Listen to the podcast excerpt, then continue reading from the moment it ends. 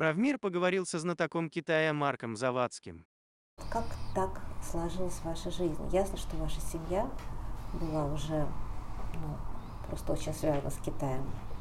Бабушка в первую очередь, великая ваша. Ну, собственно, кроме бабушки-то никто и, и, и, и не был связан, ну, честно говоря. Родители, родители не нет, были нет, э, востоковедами? Не были, да. Это только, по сути, вот бабушка была первым, наверное, востоковедом э, в нашей семье, да и то, как бы она стала востоковедом опосредованно, потому что изначально она э, была э, то есть она была искусствоведом, да, она была, она занималась философией, да, и она занималась китайским искусством и китайской философией. То есть у нее там, китайский пришел через интерес к живописи и, и к философии. И у нее он был такой очень своеобразный, то есть она не, не изучала его так, изучала его я, именно там, там на профильном университете, именно в, в, в лингвистическом. Поэтому она говорила на таком, на, на, на старокитайском иногда, то есть у нее был такой очень Э, литературный интеллектуальный язык, у нее было там не очень хорошее произношение, вот, но при этом она могла говорить, конечно, на те темы, на которые я, я не могу говорить на китайском, да, и у нее были большое количество таких очень интеллектуальных, да, друзей в Китае, конечно, опять же, э, с, с которыми сложно завести такие отношения, не будучи глубоко в тех темах, э, в которых она была. То есть она говорила по-китайски бабушка так же, как если бы вот сейчас пришел какой-то человек, который с нами стал говорить там по-старославянски. Ну, так. примерно там, то есть понятно, что не совсем, потому что она все-таки жила в Китае, она могла там нормально там заказать какую-то еду, там купить вещи, да, но, но вот э, по отзывам я вот этого, наверное, по отзывам скорее вот в том числе и китайских знакомых, да, у нее был вот этот вот уклон, называется вэньянь, ну по-русски вэньянь, да, вот по старый китайский язык, она иногда вот переходила на него в общении. Особенно если мы, мы говорим, опять же, о каких-то таких вот высоких материях. Ну, понятно, не хлеба купить в магазине, а вот. Да. Так, хорошо. Хотя, наверное, опять же, в Древнем Китае люди и хлеб, то есть этот, в принципе, язык использовали для любых это понятно, просто в современном магазине могли не понять. Да, нет, точно, да. Ну, опять же, ну, я немножко утрирую сейчас, да, потому что она жила, она была в Китае по, по два раза, причем оба раза в такие в судьбоносные для Китая времена. Первый раз она была во время культурной революции, второй раз она была во время событий на площади Тяньаньмэнь. Вот. А потом она уже в 90-е, она долго жила на Тайване. А, вот, и к ней еще, когда вот я только поступил в университет, последний класс школы, я, я к ней летал на лето, я помню, вот, там проводил несколько месяцев до летних, вот, в том числе впитывая там, китайскую культуру и заражаясь ее интересом к Китаю и, и всему китайскому. Сколько вам было лет, когда вы начали учить китайский? Я начал учить эм, еще в школе, наверное, мне было лет 12 по 13. Я помню, мне была какая-то такая большая коробка с карточками, как тогда учили, вот, ну, китайский учили по карточкам такой был, то есть там карточка с иероглифом. Вот, и я помню, вот я как-то их заучивал, что-то там переписывал. В какой-то момент я даже пытался там конспектировать э, не лекции, а уроки, да, там, в, в старших классах там частично записываю иероглифами. А потом, правда, мне сложно было разобраться уже в том, что я законспектировал. Но вот как-то вот, э, да, в старших классах школы я начал более или менее понимать, что там, э, там Китай, китайский, китайский язык, Китай в целом это одна из потенциальных таких траекторий а, моего профессионального и личного развития. То есть вы поняли, что китайский язык нужно учить, и, видимо, с ним будет связано как-то ваше будущее. А, ну да, да, то есть э, у меня, честно, у меня не было каких-то э, ярко выраженных, наверное, э, интересов в старших классах школы. То есть у меня были знакомые, которые, допустим, ну, приятели, которые там очень любили химию там, или биологию. Я, я это вообще не понимал тогда, не очень понимаю сейчас. Вот, но они прям вот там горели этой историей. А у меня, у меня был интерес к Китаю, ну, там вызванный, вот у меня были определенные, я, я учился в математическом классе, с одной стороны, с другой стороны, я там выиграл какие-то там олимпиады по, по литературе, поэтому я был на такой, на некой развилке между э, условно точными науками и условно неточными. А, и как-то вот китайская история выглядела для меня как а, достаточно естественная, опять же, там, учитывая а, отсутствие каких-то таких прям четких интересов и, и вот историю там бабушки, да, и то, что так или иначе я уже был интегрирован. Как вам попал в руки вообще эти, эти карточки-то? Ну, ну, мне кажется, бабушка кто-то привезла. Или, ну, я уже не помню, откуда они все попали. люди как люди, один сел и стал вдруг почему-то... Не, ну опять же, это, это вот влияние, это, ну, это влияние, безусловно, ее. То есть однозначно, если бы у меня не было бабушки, я думаю, что... Но вы и любили ее очень, и восхищались очень. Ну, безусловно, да, бабушка был таким, в каком-то плане, там, центром нашей семьи. А, вот, она была очень ярким человеком.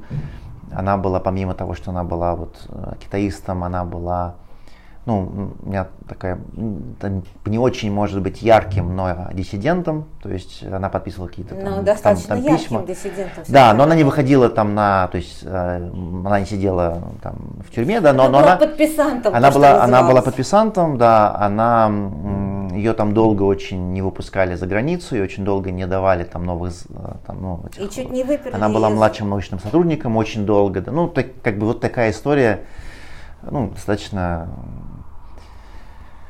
распространенная для, для тех, кто ак- ак- активно выражал чем-то свое по, по несогласие в то время. А, И вы э, пошли потом учиться в Институт стран Азии и Африки, да? Да, я пошел учиться, но я, единственное, вот, наверное, я в чем-то ее разочаровал, потому что я пошел учиться не на, там, не на историю, не на там, искусство, я пошел учиться на социально-экономический факультет. Вот, и внутри этого факультета я еще выбрал кафедру политологии. А, Поэтому у меня был, ну, понятно, у нас были какие-то курсы и по истории, и по всему, да, но, но фокус у меня был там на китайский язык и на, там, на, на современный Китай, скажем так, не на древний Китай, не на историю Китая, чем она занималась э, в большей степени, а на современную ситуацию, да. Наверное, это был какой-то более практичный там, выбор э, с моей стороны. Но, но при этом, вот я помню, я писал вот, э, магистрскую диссертацию, у меня была по, э, по тайваньской мафии. Потому что я как раз ездил в то время на Тайвань, там, там с помощью там, бабушки мне каких-то даже, я сидел там в каких-то в полицейских этих архивах, это же там интересная же история, там эти все там отряды, вот, татуировки, то есть То есть какая-то субкультура такая. да, да, да, да, да, да, вот, и, да. Мне как-то не хотелось писать прям про политику э, работы. Я вот выбрал историю про тайваньские триады. А сами вы общались с этой мафией? Ну, Ну, какие-то полевые интервью? там, Нет, или мне кажется, я уже так смутно помню, но мне кажется, все-таки нет. То есть по источникам все-таки только это было, это, газетам, было, это была, это была научная работа, а не, а, а не журналистский материал, скажем так. Ну или не антропология. Если бы это была Да. антропология, вы бы тоже должны были с ними Да, общаться. да, нет, пом- ну, хочется сказать, что да, но по, по не буду, так сказать, вот, по- поприписываю себе того, что, что не было. Слушайте, ну хорошо все шло. А почему? э, Ну, я понимаю, что вы работали как журналист тоже какое-то время в своей жизни. Ну, да? лет восемь я работал, даже больше, наверное, в общей сложности. Поэтому достаточно большое время. А потом ушли в бизнес. И этот бизнес стал как-то сразу, ну, оказался связан с Китаем, потому что знание китайского языка это такое преимущество, что невозможно было представить, что вы и в какой-то другой стране а, начнете искать себе применение. Ну, там история... э, Я, я ушел в бизнес просто находясь в, в Гонконге. То есть я жил в Гонконге очень долго, был там журналистом. Потом, собственно, э, ну, продолжая что-то писать, я начал заниматься э, там другими вещами. Э, с- у меня появилась небольшая компания под названием Asia to Go, э, которая занималась э, вот различными проектами на стыке там, российских, азиатских э, интересов. Такая достаточно, ну, естественная, наверное, для э, там, бывшего журна- журналиста и специалиста по Китаю, Азии и истории. Это были проекты, это была проектная в основном работа, это были проекты связанные, это были медийные проекты, это были проекты э, там, околокультурные. Э, там, я соп- сопродюсировал первый фестиваль российского кино в Гонконге. Я организовывал концерты э, в, в Гонконге, в том числе группу Мумитроли Дианы Арбениной. И там еще было пара менее там известных, но не менее интересных исполнителей. Там работа была связана с пиаром, с продвижением каких-то историй, с помощью российским компаниям а, там находить какие-то смыслы, которые важны для азиатской аудитории. То есть вот такая, такой консалтинг, да, слэш ивенты, слэш вот Ну, пиар. понятно, культурный такой... Ну, культурно-экономический, то есть там, там, был, там, там были разные действительно вот, э, истории там, в рамках э, этого проекта. А я еще написал тоже, ну это тоже на, на стыке, наверное, журналистики чего-то другого, я написал э, первый единственный гид э, по Гонконгу для афиши «Мир». Вот. Ага, да, я сейчас вспомнила, что действительно я его держала в руках, я в Гонконге не была, поэтому им не пользовалась, но про такой гид я знаю. Да, вот, но до сих пор даже есть. Вот я заходил не так давно в магазин Москва, и там до сих пор этот гид э, в наличии. Скажите, а помните вы первый свой контакт э, со страной, с языком, когда вы, м, ну, вам казалось, что вы уже знаете китайский, например, приехали и не поняли ничего? Вообще Прям тестируете мою память и, и провоцируете на фантазии. Прекрасно, фантазия это прекрасно. Никто же не проверит. Это правда, можно но я, угодно. видите, у меня, Главное- у меня врожденная, я все-таки как бывший журналист, у меня вот, я все-таки не писатель, а журналист, поэтому в душе, поэтому мне как-то вот я стараюсь. Как любит говорить человек, бывший министр культуры, которым я завтра пойду разговаривать, такой Евгений Сидоров, у него есть присказка, главное, чтобы было интересно. Эм, Да, ну, э, вот такого, э, я просто все-таки, я первый раз приехал в Китай э, на стажировку уже после там пяти курсов университета. То есть, если бы вот э, мне как-то не получалось приехать раньше, там были разные какие-то, с, своим курсом были какие-то все время там вопросы и, и проблемы с этими э, стажировками. Поэтому все-таки я приехал уже там с, ну, с э, с достаточно хорошим знанием языка, поэтому, конечно, такой, такой ситуации, чтобы вот я приехал и ничего не- у меня не было там. А, на- наверное, у меня была история, когда, ну, это тоже, наверное, такая э, п- п- э, у многих, у м- у многих так получалось, что когда я пошел в университет, все-таки я, опять же, по этим карточкам что-то учил, да, и мне казалось, что что-то уже знаю. Естественно, нам сказали, что забудьте вообще все, что вы когда-либо учили, и мы начинаем с нуля. Вот, вот, и вам это будет только мешать, это правда, да, потому что, а более того, нам так говорили, там, примерно каждый год, потому что были на преподаватель, говорит, вот забудьте, что вас учили, там, говорили, что, что в китайском языке там нет, гра- нет грамматики. Говорит, знаете, вот два тома грамматики китайского языка. Вам говорили, что вас там не пугать на, на первом курсе. Да, на самом деле есть, и она достаточно сложная и так далее. То есть вот, наверное, вот эта вот история, когда ты, ну, ты как бы ты поднимаешь новый уровень, ну, наверное, в любой профессии так, и тебе открывается совершенно другой там, Ну, а так про- совершенно точно, и в языка. других языках не так. Это вот стопудово. Все-таки тебе не говорят, забудьте, Да, что да. мы сказали на предыдущем курсе. Ну, это тоже вот утрирование определенное, да, понятно, что если все забыть, то как бы, то ты вряд ли там удержишься, э, вот, но тем не менее это правда такое, ну, постоянное раскрытие каких-то там, новых пространств, да, вот, э, это, это безумно интересно, и я вот сейчас хочу опять, я вот какое-то время не занимался по китайским, но сейчас я хочу опять вот на- начать больше читать на китайском, как-то вот опять начать учить язык, потому что это язык, который можно учить, в принципе, по всю жизнь и все равно останется. Что там самое невозможное? Мне обывательски кажется, что тоны самое невозможное для русского уха и для воспроизведения.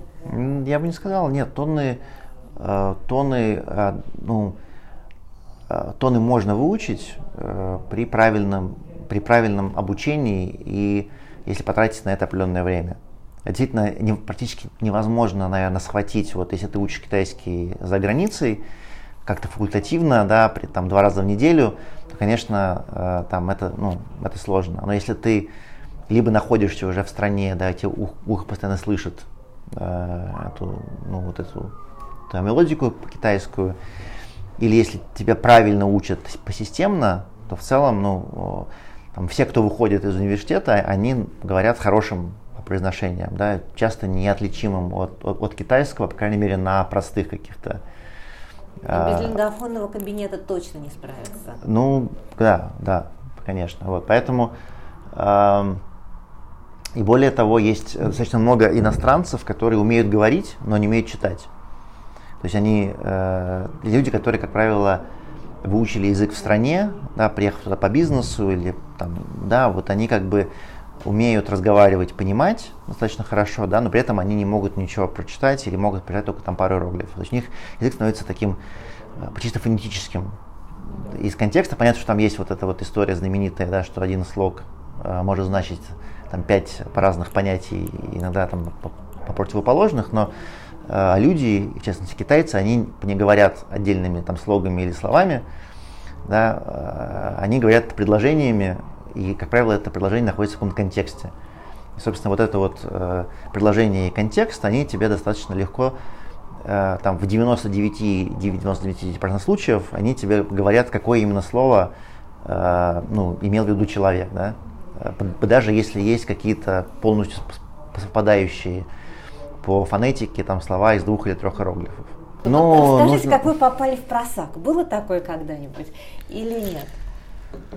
А, а, ну, у меня был случай, а, когда я еще учился в университете, у меня была девушка, китаянка, из такого города, называется Датун. Это город находится на севере Китая, такая угольная столица Китая. То есть там такое все черное. Да, приезжаешь и все такое в этом угле. И она меня, видимо, она ну, думала, что у нас какие-то могут быть очень серьезные отношения. Она меня позвала познакомиться со, с родителями. Причем не просто на китайский Новый год. А вот она, она училась э, тоже в Пекине, как и я, и мы поехали значит, вместе э, туда. Вот, э, это была интересная поездка, но один, из случаев, там вот есть такая китайская игра, называется Мадян.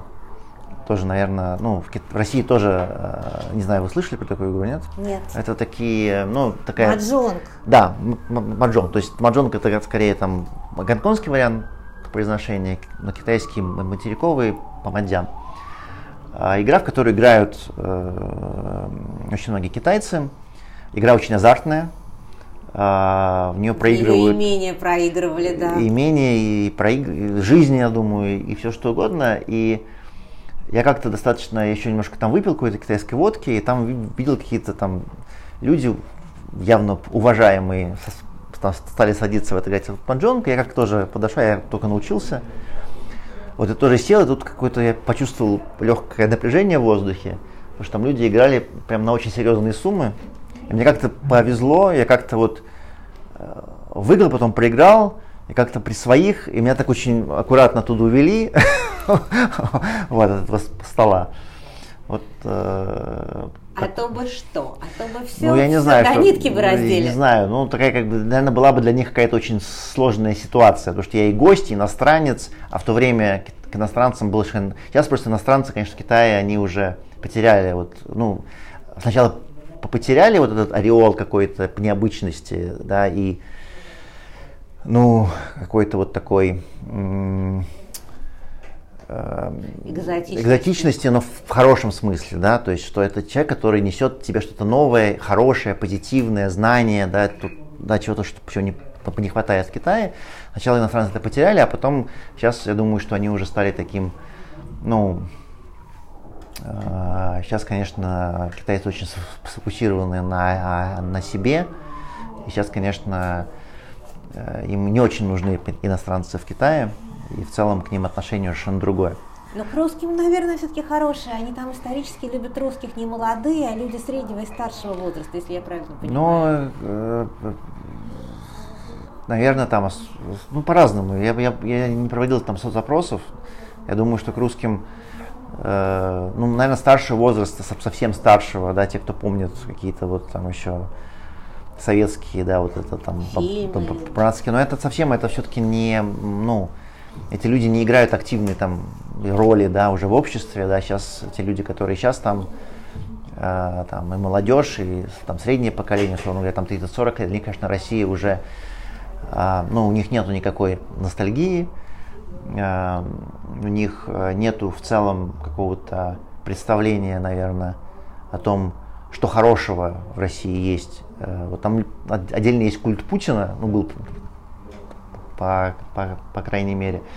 Но в целом, вот, э, наверное, вот Россия немножко в стороне есть, потому что если говорить про Запад, то, наверное, был такой вот э, культ, да, интерес, а потом он вот сейчас, наверное, там спал во многом, да, то есть сейчас вот, ну, рост национализма в Китае достаточно большой, да, и в целом, наверное, вот э, какое-то разочарование тоже, э, и, Россия немножко вот там побук этого тренда, потому что она и тогда особо никого не волновала, и сейчас особо никого не волнует, вот, но сейчас там тоже там, в связи со, всеми этими событиями, наверное, Россия попала опять на какие-то там на первые полосы, да, и понятно, что сейчас как бы эм, ну, мир меняется в результате всего, что происходит, да, и какие-то прям титанические, возможно, поздвиги, да, и каждая страна решает какие-то свои вопросы на фоне того, что вот у нас тут произошло и, и происходит, вот, но Э, на мой взгляд, э, к России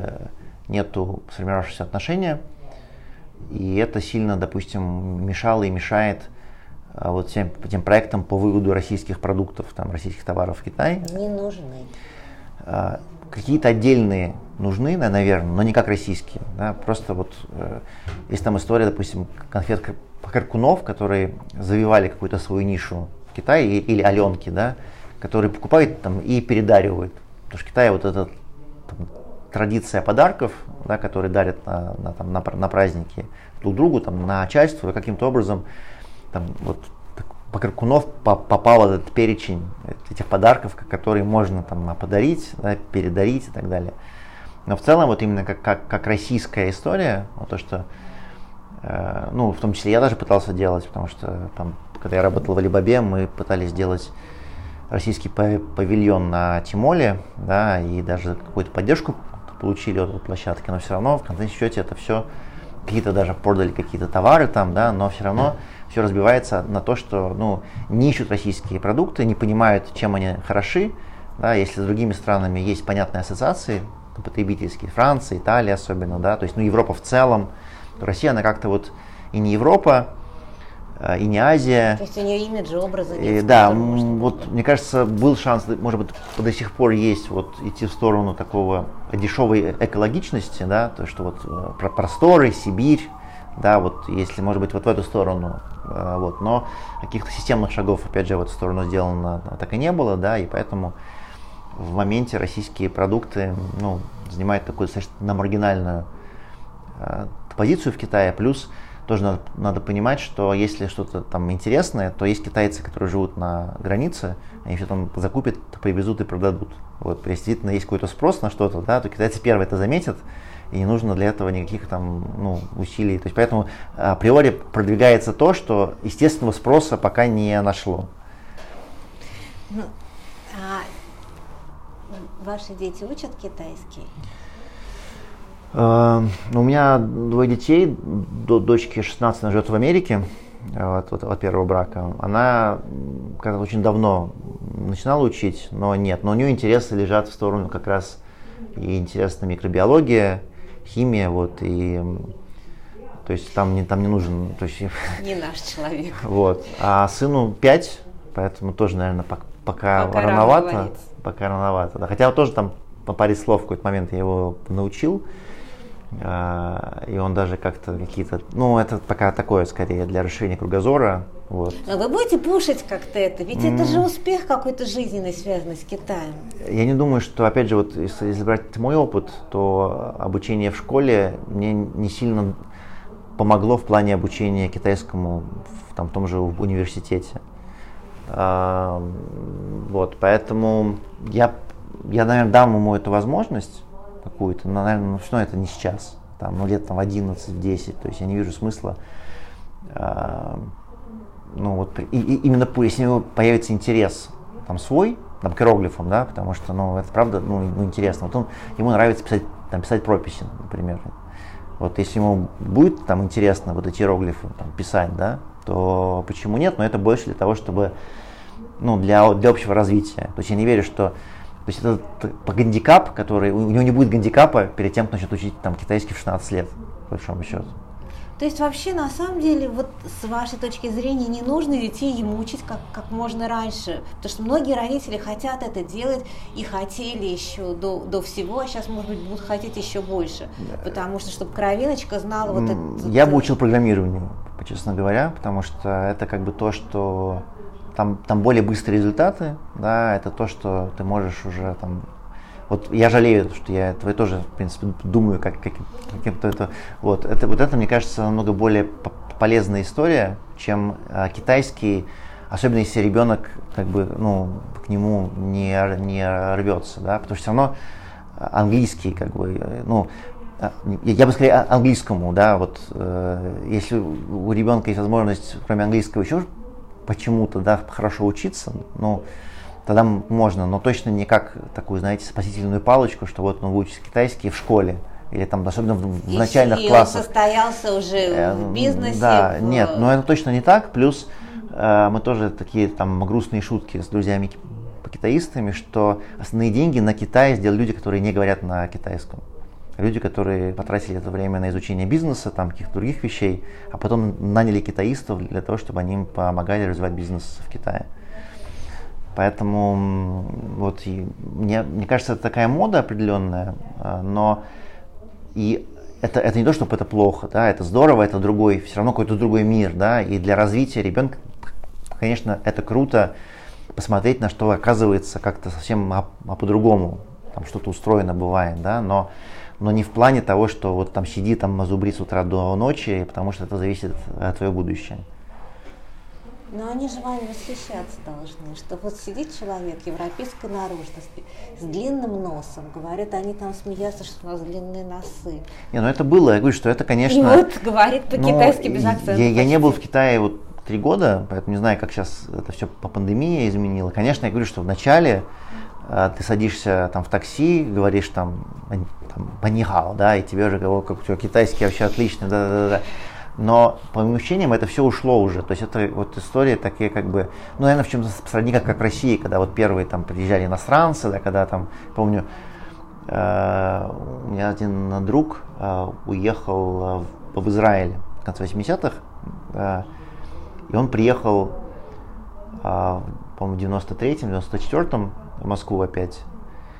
И в тот момент, а он уезжал, когда, ну, ничего же не было, то есть я помню там эти даже а когда он приехал, в принципе, уже все было. Он там привез мне жвачку из Израиля, вот, но, в принципе, уже как бы уже, уже поздновато, он опоздал года на три, да, для того, чтобы это вызвало какой-то такой прям... Это, это не потрясло. Это не потрясло, да, и вот э, тут, наверное, похожая история. Хотя вот я надеюсь съездить в Китай там, там осенью, я надеюсь, что Китай как-то, вспышка ковида закроется, и Китай немножко откроется, и будет возможность сюда поехать, да, я вам смогу сказать, что, что сейчас там действительно происходит, происходит, и насколько... А вот вы сейчас в командировке едете, это не в Китае? Вот, вот сейчас Китай закрыт полностью. У меня есть знакомые, которые э, уехали там на неделю на китайский Новый год, когда началась пандемия, и не могут вернуться до сих пор. До сих пор? Да.